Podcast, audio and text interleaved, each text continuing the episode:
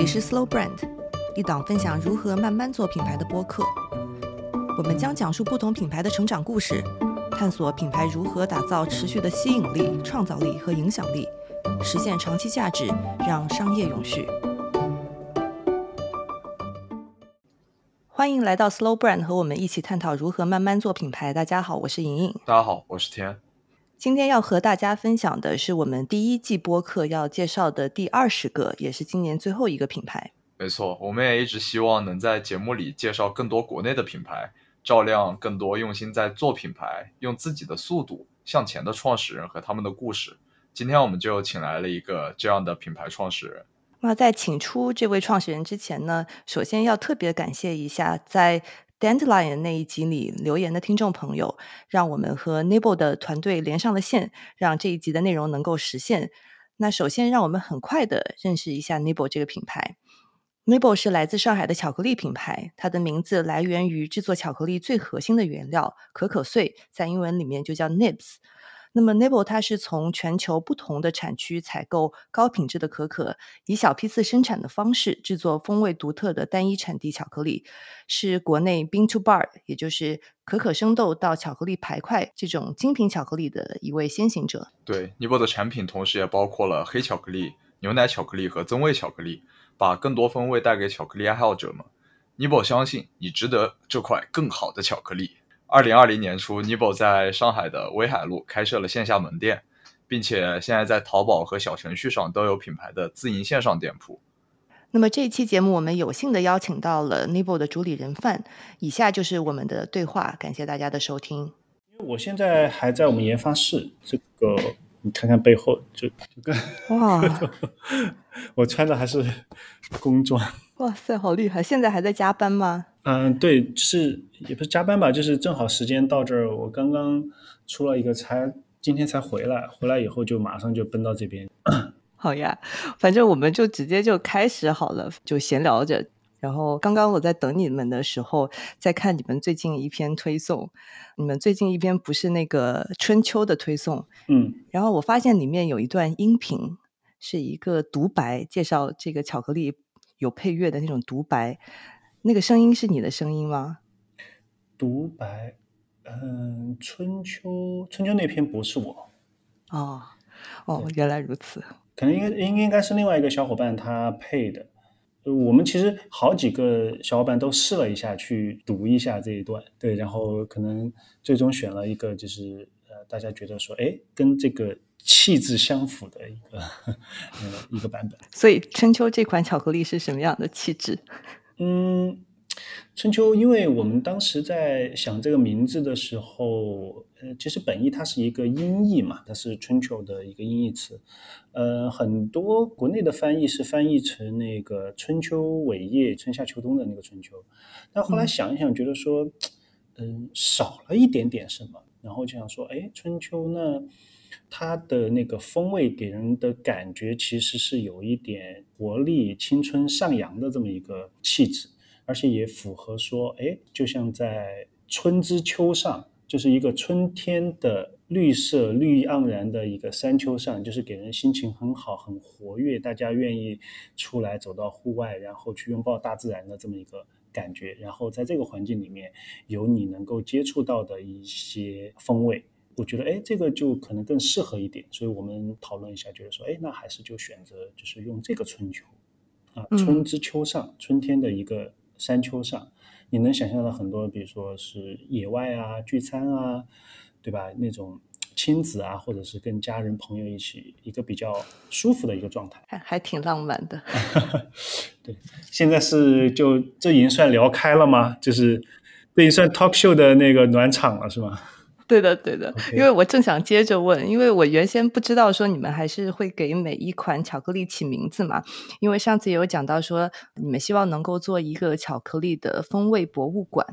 嗯，包括其实上次在看你们的那个包装的设计，其实你给到设计师的 brief 也是说希望能够去把这个博物馆里面每一块不同风味的巧克力去介绍给消费者，所以其实想要听听看说这个风味博物馆这个 idea 这个定位是怎么来的？你是怎么去解读它、定义它的？嗯，风味博物馆其实是呃我们在之前的一个定位的一个升级。呃，我们早些时候呢，就是觉得说，呃 n i b o 能够找寻到很多很多不错的有风味的可可，嗯，而且这些可可呢，我们觉得它是值得拥有和收藏的。嗯，但是呢，我们又想说，OK，那这些收藏来的东西其实是。嗯，我们能想到博物馆嘛，就是想象的有点那种老掉牙的感觉，就是有一些古板啊，或者是一些陈旧的感觉。那我们就想说，把它变得再活泼一些。那我们就用了博物馆这个元素，然后用了很多，比方说里面的档案夹啊，或者是这样的一些形象来表达它的整个这个概念。呃，就说 OK，那我们收藏这些风味，而且它是可供你再回溯、再去。啊，重新回味的，那我们就用了那个档案夹的东西，就是每当你抽出来，你看它，然后你会想起你那一刻吃到巧克力，然后感受到的这些东西。呃，对，所以说就是用了博物馆，而且博物馆你想就是怎么讲，一个很广阔的一个很博大的一个区域，你可以去就是收集很多很多的东西，在这里你发现任何一个东西都不为过，而且呃，我们也算是想要尽可能的。拉近品尝巧克力的朋友的距离，就是一个东西可以快速的让你了解这块巧克力啊，所以这是我们想要做的一个事情。然后像你刚才也讲到了，就是品尝巧克力来拉近大家的距离嘛。但是像我们去吃巧克力和你去吃巧克力，我觉得感受上肯定会有很大的区别。或者说，作为一个普通人和一个专门去做巧克力的人吧，你们会怎么去定义一块巧克力的好呢？以及我们吃的时候和你们吃的时候，你们会怎么去统一大家的一些想法？毕竟你肯定会更想把它的风味发展到极致，而我们可能只是会关注这个东西吃到嘴里能不能给我带来一个好心情。嗯，对，我觉得，嗯，回答这个问题呢，我把它分为两块来回答。首先，我们定义它的好，这是一个呃我们在专业上或者很客观的一个东西，我们想要去定义它。这几个因素呢，我把它定义为，就是说，首先它得是原料。和品质好，这是很重要的一点，就是所有的这些好风味都是来自于这个可可本身。那么，嗯，它所产生出来的这种风味的嗯差异性，百分之七十是取决于这只可可豆它好不好，它经历过前端的所有的这些处理方法，所有的这些工艺的过程，最后到达我们手中，我们怎么来表达它？这些都是有一个基础在的，就像我们建造一个楼房一样，地基要打好。那么这些可可，它原料本身就是这个风味的地基。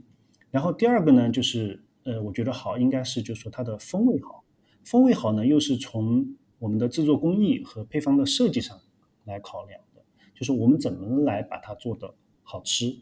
那你是怎么考量的？说，哎，我要表达它的某一种风味，或者说我要通过一个什么样的手段？然后让它尽可能的更饱满，或者是更鲜活一点，那这是要在风味上做出的一个好。然后第三个呢，是一个好的体验。我觉得这是可能更多的是一个精神层面的一个东西。可以想象的是说，我们做做完这块巧克力，可能我们有放进自己的一些心思，我们有制作它的一个想法和理念，然后甚至说还有这块巧克力背后的故事。那我听你讲了这些故事，我了解了。可可背后的这些人、这些风土，然后我内心有一个，比方说升华也好，或者说内心有一些小小的触动也好，我觉得这样的体验是能让人感觉说，哎，我吃到的这个巧克力它好的一个点，往往是非常画龙点睛的，就是加分的一个点。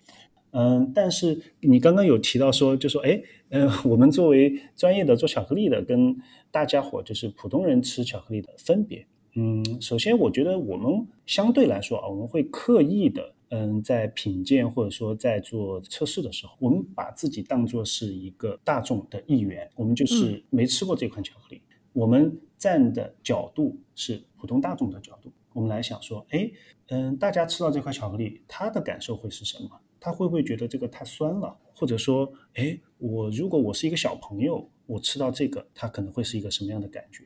嗯，其实我想就着刚刚讲的这个专业跟大众这之间的关系，可能是看似有一点点矛盾的这两个概念，再展开多问一问。嗯，因为比如说我用咖啡做个比喻，当大家去一个精品咖啡店，当你要去点一个好的豆子，不管是 single origin 的还是混豆。咖啡师的建议，比如说会让你点一杯美式手冲，或者是比较单纯的奶咖来品味这咖啡豆的味道。就是这个东西，它要越纯正，你越能够品味到豆子它的这个风味。但是，可能从大众的角度，其实现在很多咖啡店，它为了吸引不同的人群，它会有不同的特调、不同的风味。那我觉得，在投射到 Nibble 身上，就是我们的专业性、我们的精品性，跟我们要做的风味博物馆的这种多样性。会不会是矛盾的，或者是你怎么样去平衡啊？既要做到很精专，但又要给到大家很多的选择。我觉得这会是一个，它会是一个动态平衡的一个点。为什么我说它是动态平衡呢？就是其实考验你专业与否的点，就在于说你能够通过怎样的专业的手段和工艺来把它处理的让更多的人更容易接受。这才是就是我所认为的，就是说你专业的点，你不是说高高在上或者是一个很孤冷的一个态度，说啊我做出来就是这样子，你爱吃不吃，对吧？嗯，你吃得到就吃得到，吃不到就吃不到。嗯，这个可能不是 Nibble 会要去考虑的点。我们尽可能的去拥抱大家，然后让大家尽可能的尝到里面的好。甚至是来说，我询问一个反馈的话，我就说一开始我不会去问他说你吃到一个什么风味，可能如果说他说啊我是第一次来尝到你的巧克力，嗯，我可能就会简单的问你觉得好吃吗？这个很重要，就是他觉得好吃了，我觉得这是第一步。然后好吃以后，如果他对这块巧克力有更多的兴趣，那我可以花多一点的时间再跟他讲说，那在好吃的基础上，你还能吃到一些什么？我来引导你，会给他一个更有趣的一个体验。如果一开始你要非常强势的去引领这么一个东西的话呢，我觉得，呃，还是会造成一定程度的割裂。你在自说自话，其实大家并没有感受到里面的好。对，所以这个就带回去了，说，哎，怎么样才是一个好？就是我做出来，我希望你能够以一个很简单的方式，或者一个很直白的一个体验就能感觉到的。这个是才是宁波想要去追求的。嗯，所以这个动态平衡呢，也表现在说我们在往金砖的方向去努力。当你钻入一个区域的话，你的这些品类其实是会增加的。比方说，我们去钻某一个类别，比方说水果类的，或者是一款增味巧克力，或者是一块黑巧克力，我们钻的越深，其实我们要去测试的，我们想要表达的风味可能就会更丰富、更多样化一些。好了。金砖带来了这些多样化，同时多样化了以后呢，你会收到更多的反馈，然后会倒逼你再去钻下一个的类别。嗯，反而通过非常深入的研究，你可能有的时候会发现更多的可能性。然后，大家也不一定只是以巧克力一个 bar 的形式来认识一款豆子，因为我看到你们店里面其实之前也有一些，比如说巧克力饮品啊，甚至以后我不知道你们会不会尝试类似于像甜点啊，就是巧克力的形态也会变得更多样嘛。嗯，实际上可可是一个非常大的一个类别。嗯，可可跟咖啡、茶是世界三大饮品。嗯，其实它作为饮品来说，已经是一个很大的类别了。那大家饮用它的方式有很多，世界各地的饮用习惯也不太一样。然后到了现代，大家来嗯接触可可，其实反倒是以吃的方式享用到的巧克力的途径可能更广泛一些，因为可能会做成甜点啊，或者是糖果一类的东西。嗯，所以说这个类别是很多的。比方以 Nibble 来说，我们尽可能的都是以可可的角度来诠释它，就并不单一的作为一个巧克力来说，巧克力是它最终呈现的一种方式。但是当我们跟别人讨论起来风味的时候，我们更愿意把它当做一个可可，因为可可才是所有一切的根本，它有如此多的丰富的程度和多样性，是来源于本身的。正是基于这个角度，我们在做后期的研发的时候，比方说有一款，我们是基于可可的冷泡，这个其实在国内来说的话比较少人做这个事情，所以我们在一开始 nibo 成立之初就很想说把这个东西带给更多的人尝到，然后当然我们也这么做了，做的结果就是说，哎，大家会觉得说，哎，这个东西好神奇，我还不知道。啊，可可啊，巧克力可以这样子喝，可以这样子就是肠道，然后它的风味是这样这样的，哎，大家会发现说，哦，原来嗯，其实可可是有如此多的多样性，而我们能够做到的也是尽可能的，就是换一个角度，其实就是换一个角度带给大家一些新的东西。对，嗯，就是听你的说法，就更像是不停的往下钻，然后钻完之后就会获得一个新的视角，然后再把这个广度散播到其他的产品和类别上，做更多的尝试嘛。那在钻的过程中，问一个比较个人的问题，你最喜欢的豆子是哪一款？呃，哎呀，你问我这个，我其实我个人而言，我还。蛮贪心的，就是我不贪心不行，就是我有很多的热爱，我喜欢很多的可可，可能才造就了现在的我和就是 Nibble 去追求的东西吧，就是就是一个骨子里的东西。你不可能只喜欢一种两种，这样的话你很难再有动力去挖掘、去去寻找更多的好的东西。但是呢，在众多的可可当中，我还是有自己喜爱的。我们有一个系列是主理人甄选系列，但这个有一点点主观了哈，就是，嗯，我喜欢的可能有基于我自己的一些对风味的理解，还有嗯想要表达的东西。迄今为止呢，有两款，一个风味特别突出的是一个特立尼达和多巴哥的一个可可豆，当时是作为主理人甄选系列的第一支可可豆。然后第二支呢是现在我们厄瓜多尔的一个翡翠庄园的一个可可豆，它是一个风味多样型的一个典型的代表，它就是风味层次很多啊，你每一次去吃它都会有不一样的风味的展现，所以这个的多样性也是迷倒我的原因之一，所以说我就把它作为是啊逐渐甄选的第二支豆子，可能未来还有很多吧，嗯，其实我现在的贪心程度越来越多。就 是会，呃，会找到越来越多的豆子，然后尝试去用不同的方法去处理它们。呃，我自己偏心的点是在于说，我希望它是给人惊喜的，不是那种就是你吃到以后说，哎，我哎这个我在哪尝过，我是希望给人以惊喜。你吃到它就是哇，然后发现它的好。就是我自己的一点私心吧，对，这个的确就是我第一次吃到 Nibble 的那个印象，我会觉得特别好吃，但是它又是一个非常新鲜的，就是很有惊喜感。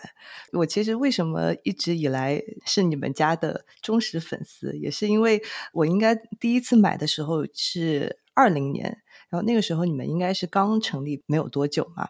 当时为什么让我印象这么深刻？是因为哇，一个这么新的品牌，它的产品怎么吃起来这么的成熟，而且包装也非常的完整，所以当时就给我留下了非常深刻的印象。后来就是我们上次见面的时候，我才知道说，哦，原来你是一直在钻研巧克力，而且做这件事情做了十多年了。对于我来说，就哦，it all makes sense。你是准备非常充足了之后开始做这个品牌的。其实我还挺好奇，就是你是怎么进入巧克力这个行业，然后是在什么样的一个契机下去创立了 Nibble？对，进入这个行业 怎么说呢？就是有它的。偶然性，但我觉得可能就是偶然性和必然性都是有一点的。一个巧合呢，就是说，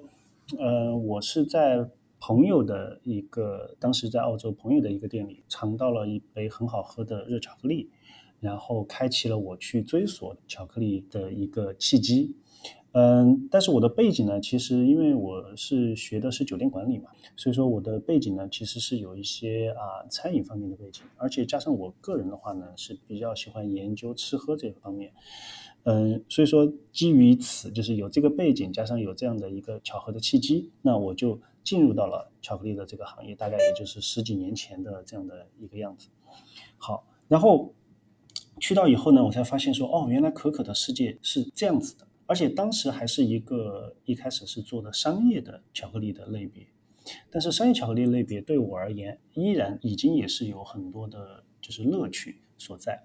过后的几年当中，然后又逐渐接触到了精品类别，那就更加的就是属于那种啊，就是一个新的大门打开了。我觉得啊，在这个广阔的土地上，还有另外一片新的世界，我就乐此不疲的去去在这个区域里面去深入的研究。然后又花了好几年时间，所以说整体来说就是入行属于偶然，但是入行以后走到现在，更像是一个必然的一个结果。嗯。那当时在国内决定做 Nibble 这个品牌的时候，是因为看到了市场的一些机会吗？因为其实即使到今天，真正做类似的 Bean to Bar 精品概念的品牌，其实也并不是特别多。当时你是看到了一个什么样的机会，还是说是出于热爱，想要把好的东西带给大家？呃，我觉得其实两者都有吧。就是，嗯，首先我喜欢精品巧克力，然后。嗯，想要跟大家去分享一些这些好的巧克力，是我的一个内在的一个驱动力吧。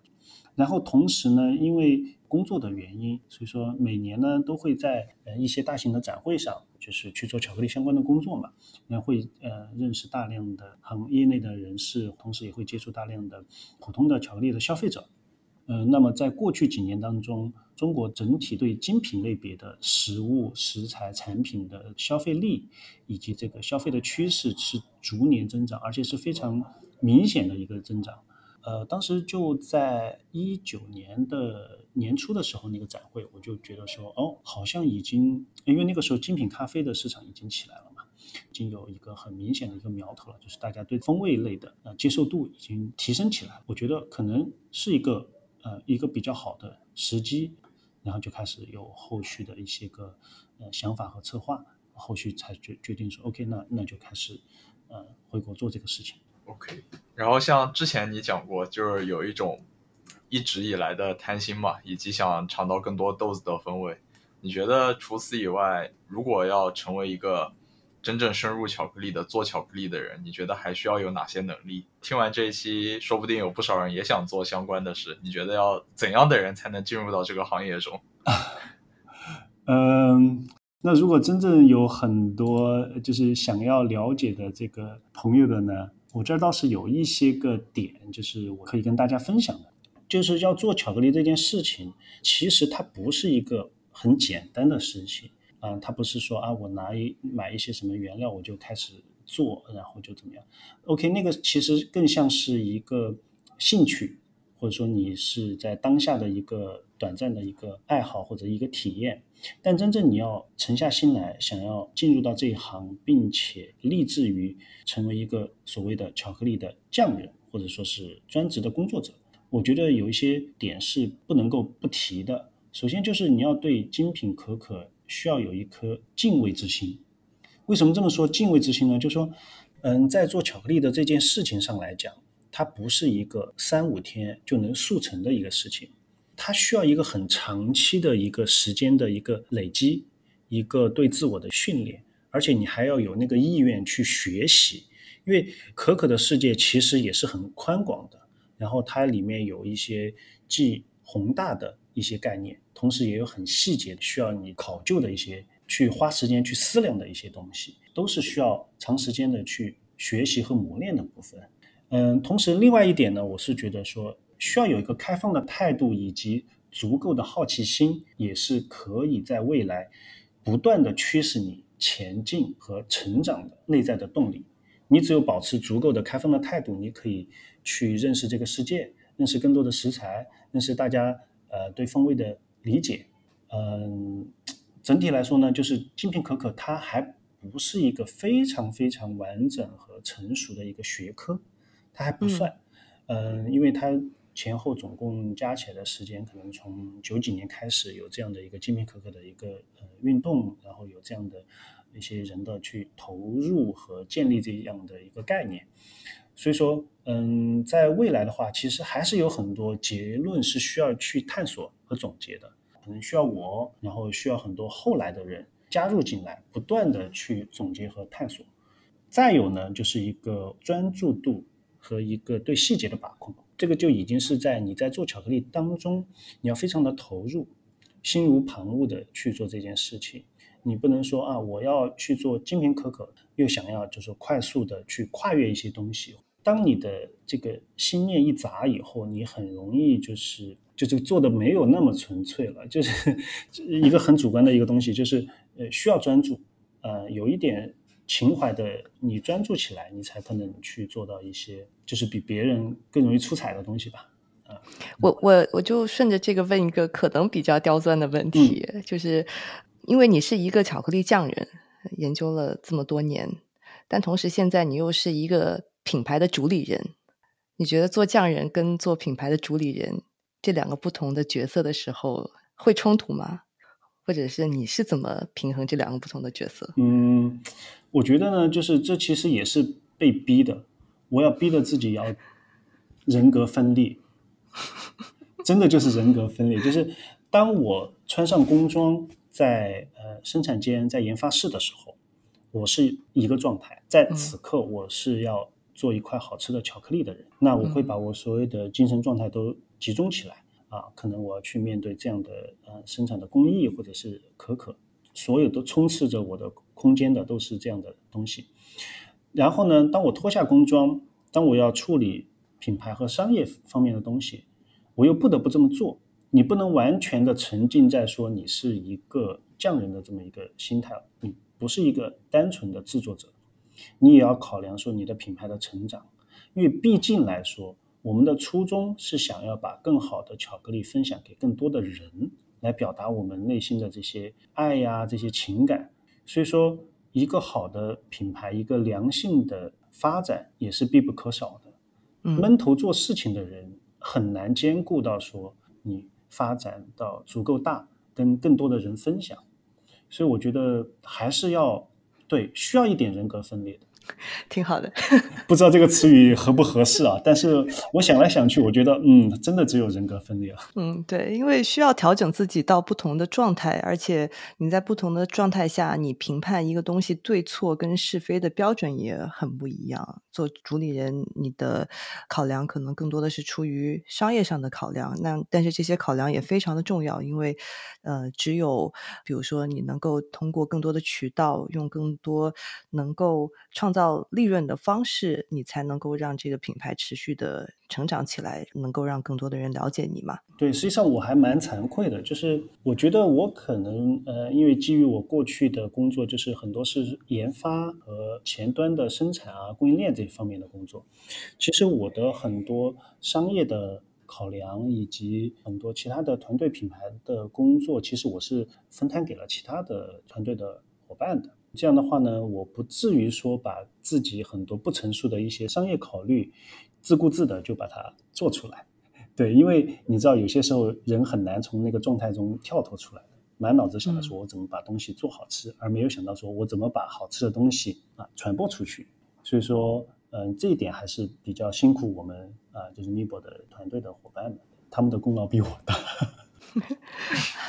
现在团队里面有哪些主要的角色啊？有哪些不同的部门？嗯，团队如果你单纯从角色分工来说，我们有运营的伙伴，然后还有做研发的伙伴，因为我们还有电商嘛，属于线上的部分，所以还有啊电商部的伙伴，还有品牌，然后一些活动，就是大家有各司其职，目的是差不多的，把这块好吃的巧克力送到大家手里啊，这这是一个很初心的东西，我们一直觉得说大家都应该知道，这是团队内部的一个共识。嗯，其实刚刚讲到说，呃，你们现在有电商的团队嘛？那其实你决定做品牌的这个时间点是蛮特别的，因为威海路的那家店是二零二零年二月份的时候 开业的，对吧？懂的都懂。嗯，然后其实让我比较惊讶的是。很少有新的消费品牌，它是从线下开始做的，因为大家可能自然而然的会觉得线下的成本比较高，因为店铺啊、人员的费用啊等等，而且运营起来也更加的考验人，所以很多现在我们看到的一些新的消费品牌，它的都是从线上做起，从电商做起，因为你有现成的工具、现成的平台，嗯，真的不行，你也可以通过比如说包给一些 TP 啊、外部的运营团队来操作。我不知道。嗯，你选择先开门店的原因是什么？这个角色上面有些什么样的考量？呃，其实一开始的考虑是相对来说是比较单纯的，就是说我们希望有一个平台，有一个地方，让大家能够最直接、直观的感受和接触到精品巧克力的魅力。嗯，第二呢，就是说我们因为我们自己在做的其实是比较硬核也很纯粹的精品巧克力了。因为它过去也没有，而我们又比较坚持说要做精品巧克力，所以说我们坚持把 Bean to Bar 的概念推给大家，想分享给大家，让大家都知道。那么就必然说在品牌创立的初期，呃，要面对一个普及度很低的这么一个状态。一开始我们内心都是有，就是有给自己打预防针，然后做一些心理建设，说，哎，我们，嗯，可能一开始就会就会面临大家不认识、不理解。然后会问很多问题的状态，嗯，所以说在做好这些心理的建设之后呢，那我觉得说还是需要有一些线下的直观的机会，我们需要一个很立体的体验给到大家，它不是一开始就是一个线上，是一像是很空洞的一个概念，就说，哎，你好像在说一个什么概念哦，但是我对它并没有很多的认知，它只存在于图片和文字当中。嗯，所以说，如果你走到线下，你甚至能够看到我们在做巧克力，你能闻到它的味道，甚至你有机会来能够吃到我们一勺，就是刚刚从机器里刚刚才磨好的热乎乎的还在流动着的巧克力，这样的体验是线上是绝对做不到的啊！我觉得线下的这种体验的部分是我们非常想呈现给大家，但我相信。嗯，很多我们早期的一些客人来过我们门店的，呃，也有这样的感觉，就是说，哎，你看他们真的是在在做巧克力哦，你看可可可可豆是这样子的哦，巧克力我们吃上巧克力其实它是被这样制作出来，就给了大家机会啊，以一种可以见面和互动的方式让大家了解到，嗯，啊，其实我们当时也做了很多的呃线下的一些品鉴会和一些就是分享会啊等等这样的活动。嗯，所以这个方式来说的话呢，其实，在世界范围内来说，大家，嗯，做精品巧克力的这些品牌都愿意线下能够接触到的这样的方式，呃，去跟大家去分享。所以现在来看的话，还是觉得说，哎，先做线下还是算是一个正确的一个选择，至少对我们来说是这样的。就是有一定的积累以后，我们再做线上，大家就更容易接受一些。对，然后随着时间的推进的话，哪怕是它是一个很年轻的概念，也会逐渐的增长壮大，然后大家都会看到。然后另外一个就是我看到那个威海路应该是重新装修过吗？菜单上好像也发生了一些变化，嗯，就感觉原来可能做过更多的东西，现在反而变成全都是巧克力，会有这种感觉。嗯，确实，这个这个变化其实是一步一步产生的，可能。嗯，对我们而言也是一个嗯，我们自己在探索，同时自我调整的这么一个过程吧。呃，一开始我们的门店打开的时候，其实是品类是很丰富的，甚至我们一度还在不断的增加很多品类。我们想增加这些跟可可、跟巧克力相关的丰富度，来让大家了解。初心是好的，就是我们想让大家知道说，哇，可可原来可以做这么多好吃的、好喝的或者好玩的东西。然后呢，在一段时间以后，我们就会发现说，哎，大家来了我们店以后，其实不太搞得清楚我们这家店到底是做什么的。大家会觉得我们像个咖啡馆啊。对，这一点其实是想来想去，觉得说不太能够接受的。就是我们的定位一定要清晰，因为我们就是做精品巧克力，我们是 chocolate maker，我们是做巧克力的人。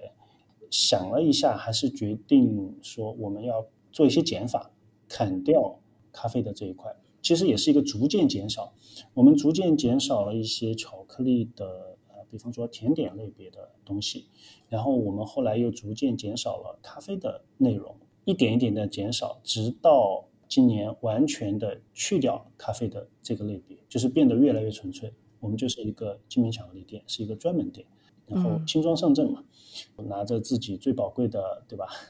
专有的武器，然后继续前进。嗯，其实这样也能够从某种程度上减轻我们的需要去思考的东西，然后集中我们的精力。我们不再会去思考说啊，这个我们做好的甜点蛋糕什么时候坏掉？我们也不会去考虑说，哎，今天我们这杯咖啡冲的好不好？其实这些东西不该是我们需要花很多时间去思考的东西。我们就想着把。巧克力怎么做好吃，让大家感受到就可以了。其实我们分享的很多之前的一些品牌，嗯，我觉得专一是一个大家都很喜欢的品牌的特质，但是专一也是一件特别难坚持的事情，而且专一也是需要时间去积累的一件事情。所以也想跟你聊聊，就是速度这件事情。毕竟我们叫 slow brand 嘛，嗯，因为很多在国内的一些新的品牌，当你做出一些成绩的时候，就会有很多人看着你，特别是投资人的眼光，嗯，而且很多品牌可能就会因为这个原因被推着走嘛。呃，我身边有一些创业者的朋友，他们就会说，在中国创业，感觉你必须要一直加速跑，就是如果你按照自己的速度匀速跑。你就会落后，就是你已经在跑了，但你如果只是匀速跑，你都会落后。这种有一点点害怕，就是说，如果你现在不拿投资，但是你的竞争品牌或者是同品类的其他的品牌拿了投资，他们就会有机会拿这个钱去抢占资源，去抢得先机。我不知道说，在 Nibo 成长的过程当中，现在也做了三年了嘛？是不是有碰到过类似的诱惑，或者说有这样的一些动摇？你是怎么样去掌握自己成长的这个速度的跟节奏的？嗯，其实你要是说我们没有面对过这样的机会，或者说是诱惑的话，那是假话。对我们其实也会有面临这样的诱惑出现。我说一下我个人的观点。嗯，我对就是投资或者说资本这件事情。我并不是完全抗拒的，呃，因为我觉得说，嗯，在某种程度上讲，资本的加入可能会让品牌或者说让这个团队能够在某一个阶段内得到飞速的发展，但是呢，同时也是很谨慎的，不仅仅是我我们团队内部也是很谨慎的。就像你说的，真的我们会考虑说，哎，这个，嗯，进来以后我们还能够快乐的做出让别人快乐的巧克力吗？这是我们要考量的。它会不会有一些额外的因素或者条件，让我们改变了我们一开始的想法？所以说，呃，在这个谨慎的态度之下呢，我们其实我们现在的决定是说，按照自己的步伐，一步一步走踏实。那至于说后期的一些增长点啊，或者说是一些其他的机遇啊，呃，我觉得这个是我们做好自己了以后。考虑其他的都会更容易一些，因为毕竟来说，精品巧克力这个还算是一个比较小众的一个市场，其实它还是需要一些时间的。那我们一直也认为说，需要的这个时间的这个阶段，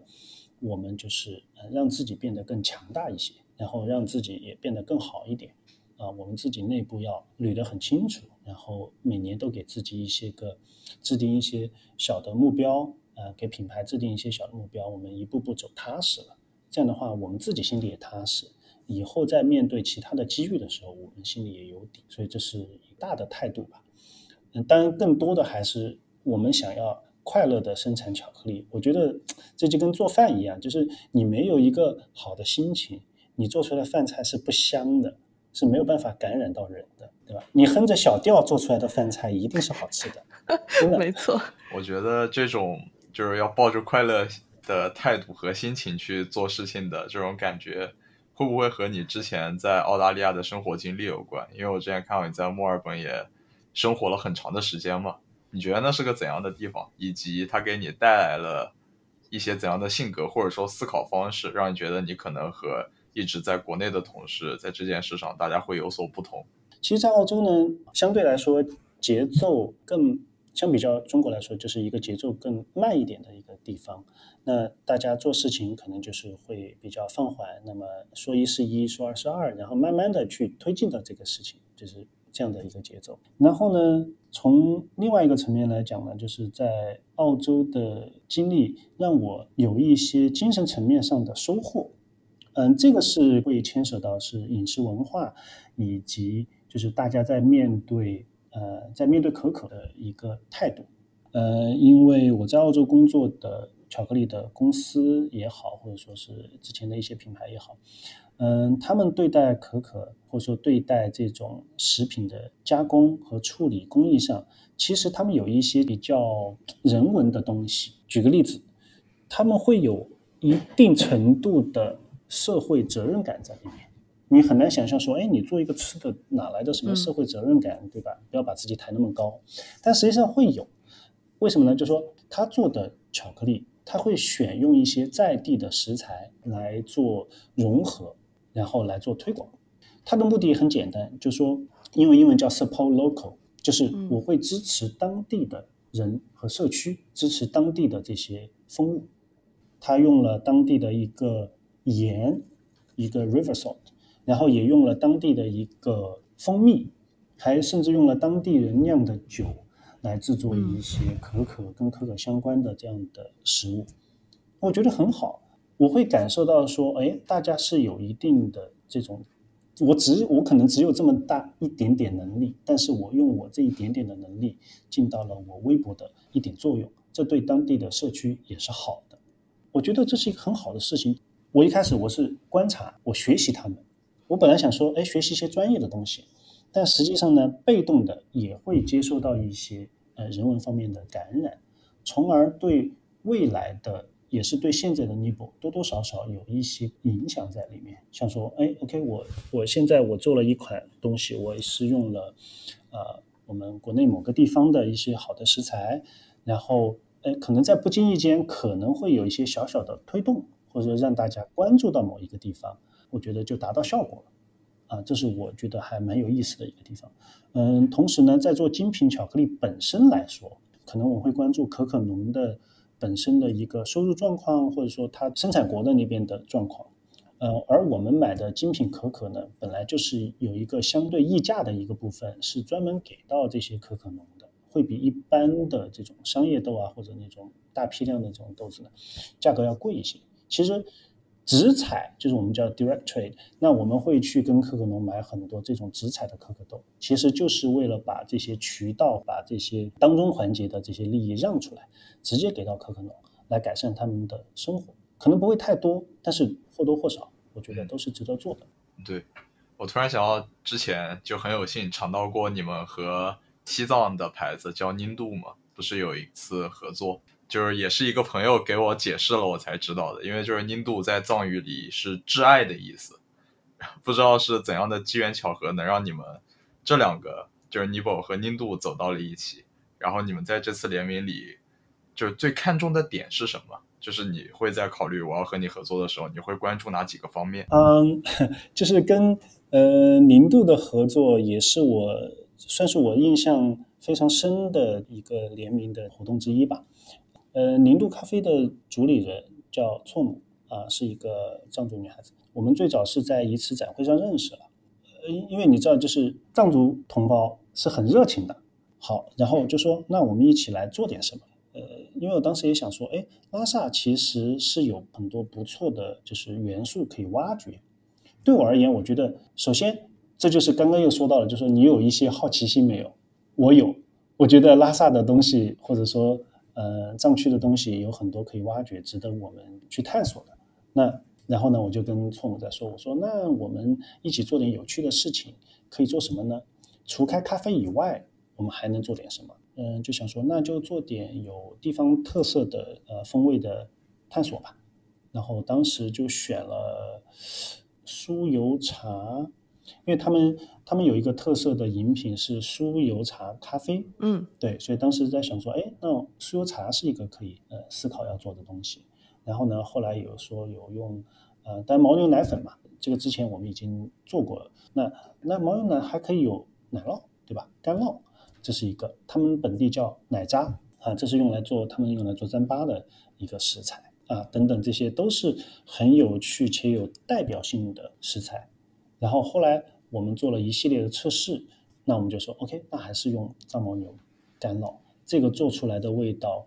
特别特别像我去到他们的那个藏族的寺庙里的味道，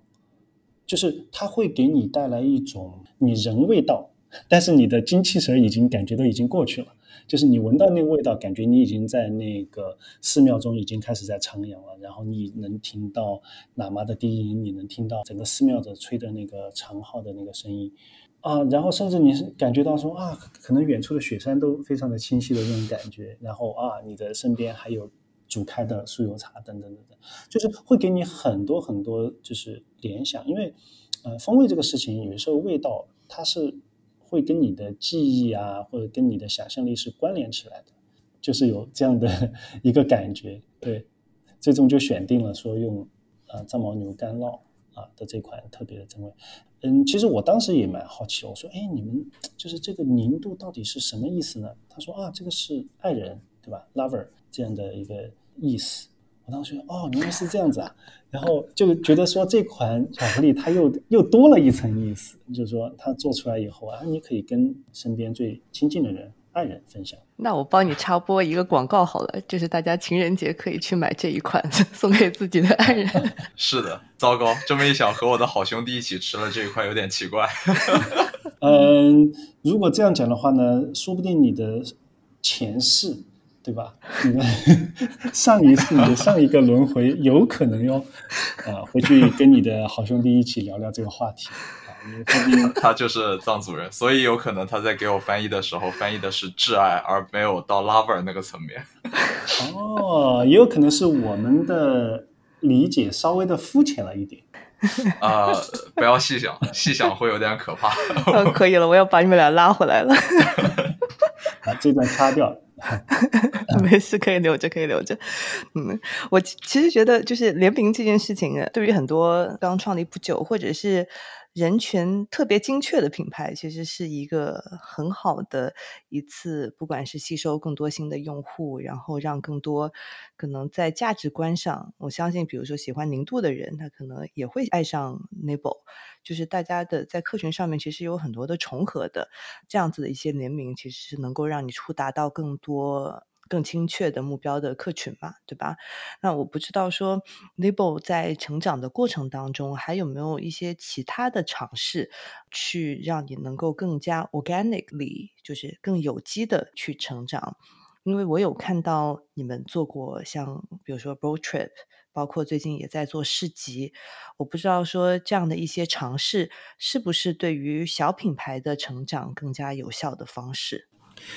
我觉得这个事情，首先是就是说，嗯、对自己的一个定位，嗯，嗯我们觉得说，我们一再的，呃，就是每隔一段时间，我们会自我的审视一下，或者说自己有一些小小的微调的重新的一个定位。嗯、我们始终觉得呢，自己还是一个在一个小众市场里的一个新兴的一个品牌。嗯，嗯虽然说三年，三年好像，哎，说说短不短，说长不长。那我觉得像我们这样的做精品的呃类别的品牌呢，去市集是蛮精准的，我们可以很精准的去触达到可能会喜欢我们巧克力的人群。啊，因为可能去市集的或者是去一些啊咖啡节啊或者这样的呃一些人群，他是更年轻化一点的，就他也是有好奇心的，他愿意去接触，他愿意去尝试拥抱这些新生的事物。那直接面对这些人群，我觉得是非常有效的。我们可以快速的建立一个低成本的一个沟通。嗯，从这个程度上来讲，我觉得就是你认可自己是一个小品牌，你愿意去到这些地方跟大家接触，然后嗯，并没有说啊你嗯要高举高打或者要干嘛的，就是认清自己啊有多大的实力做多大的事情。其实做品牌的过程当中，其实给到主理人、创始人最大动力的，其实就是用户最直接的声音嘛。那我不知道说，因为我有看到你们刚完成一个公路旅行，今年那个项目它的构想是来自于哪里？因为其实我觉得巧克力品牌做公路旅行应该是第一次听到有这样的事情。哦，是吗？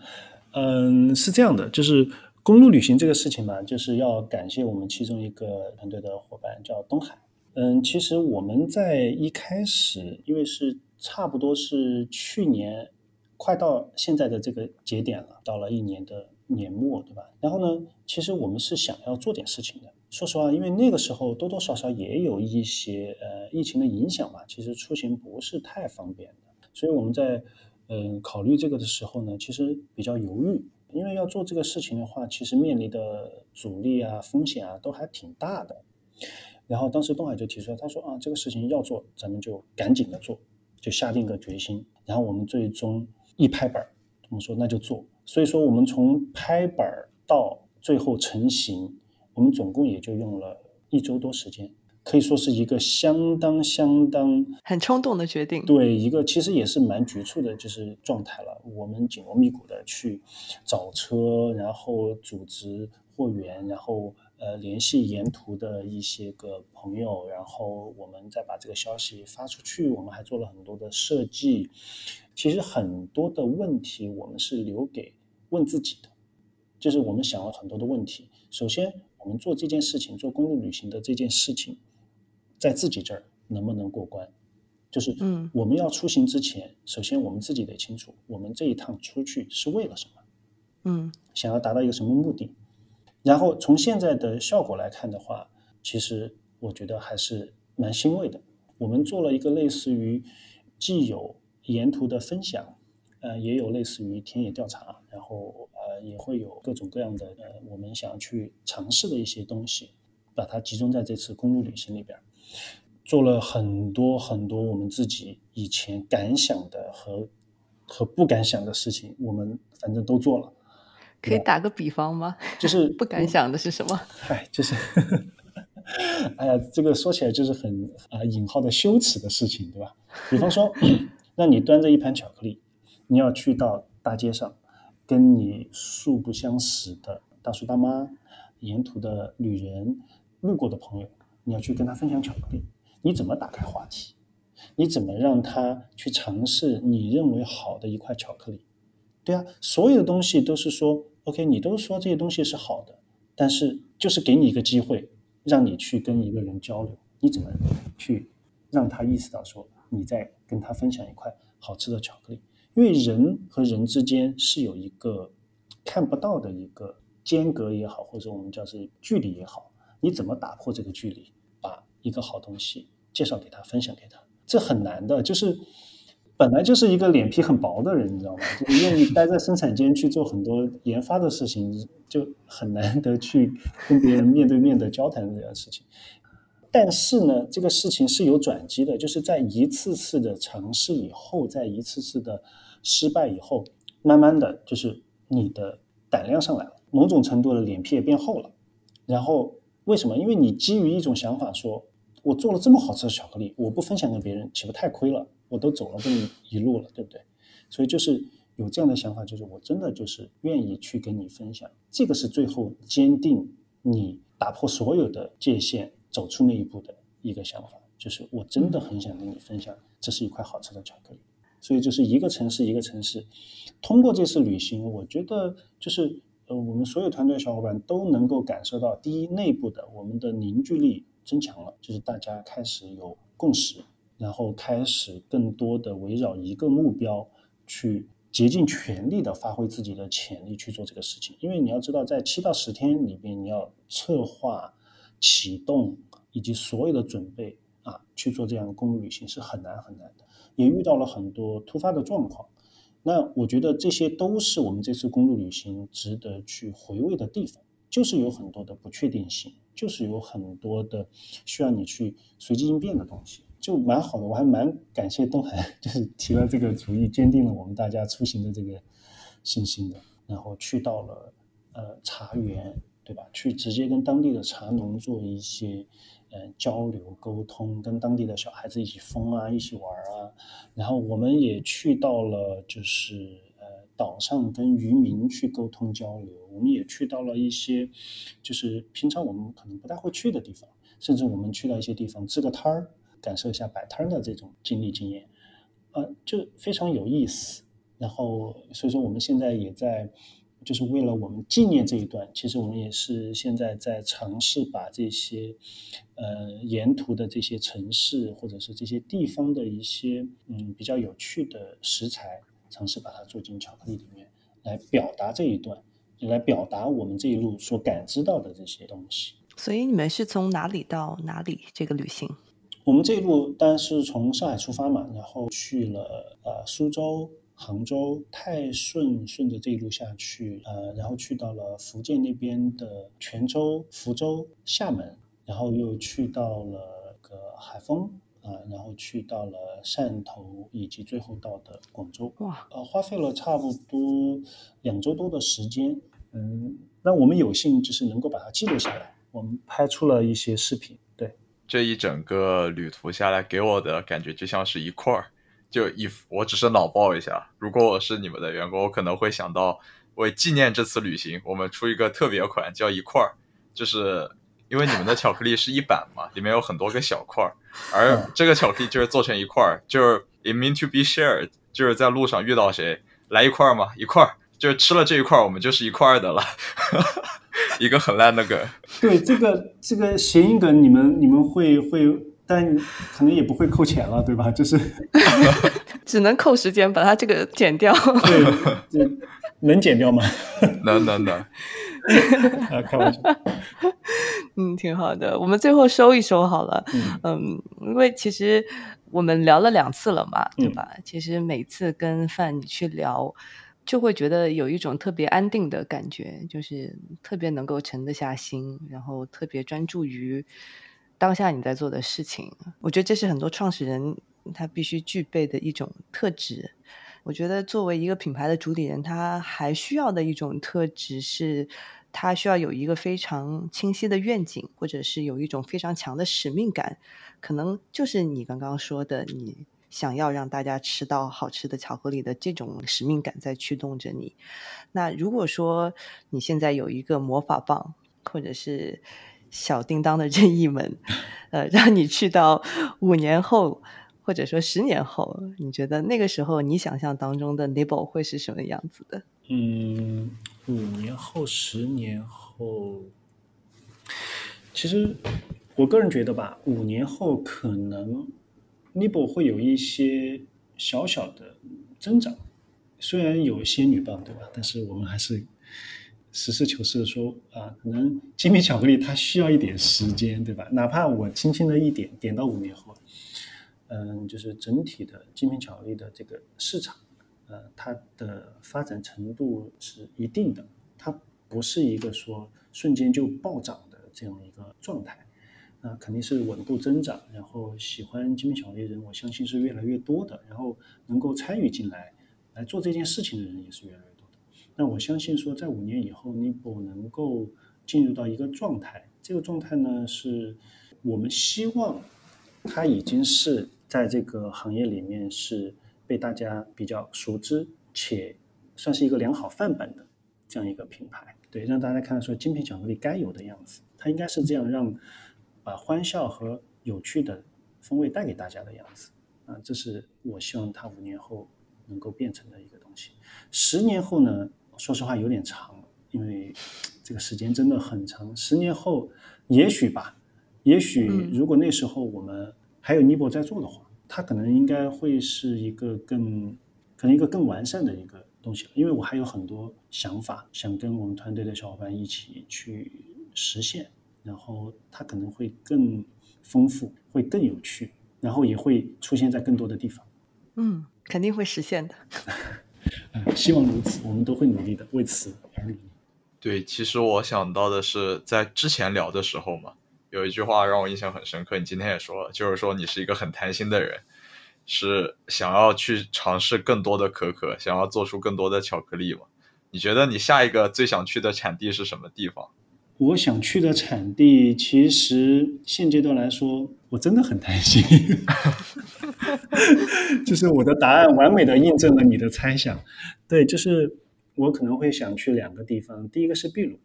呃，因为秘鲁有着非常丰富的可可资源，它有很多就是一些原生的或者是一些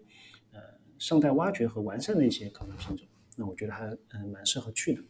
嗯，第二个地方呢是特立尼达和多巴哥岛，一个岛屿组成的一个国家。嗯，为什么呢？因为我印象比较深的就是说，我的第一款的竹林甄选的可可就是来源于这个地方，而且它也是历史上也是可可。混种就是两大品种混血品种的初始的诞生地，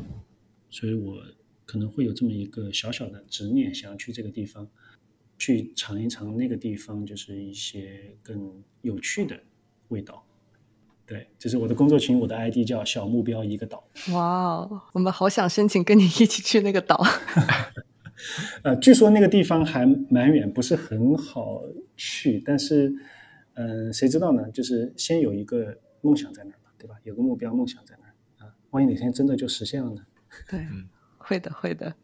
好呀，那我们今天就到这里。很感谢范你的分享，因为我觉得这样的故事其实很难得。因为我们分享了很多就是很成功的品牌，他们可能经营了几十年、上百年。呃，虽然说 Nibo 只成立了三年，但是我们是很珍惜听到像你的故事、Nibo 的故事，因为我们看到了有人在在很认真的去对待当下，在耕耘当下，所以我们觉得这样的故事是最值得分享的，所以特别特别感激。就像我们也有梦想。去见证一个 slow brand 的成长，万一就真的实现了呢？对，嗯，对，所以我我自己的最后的一点感想呢，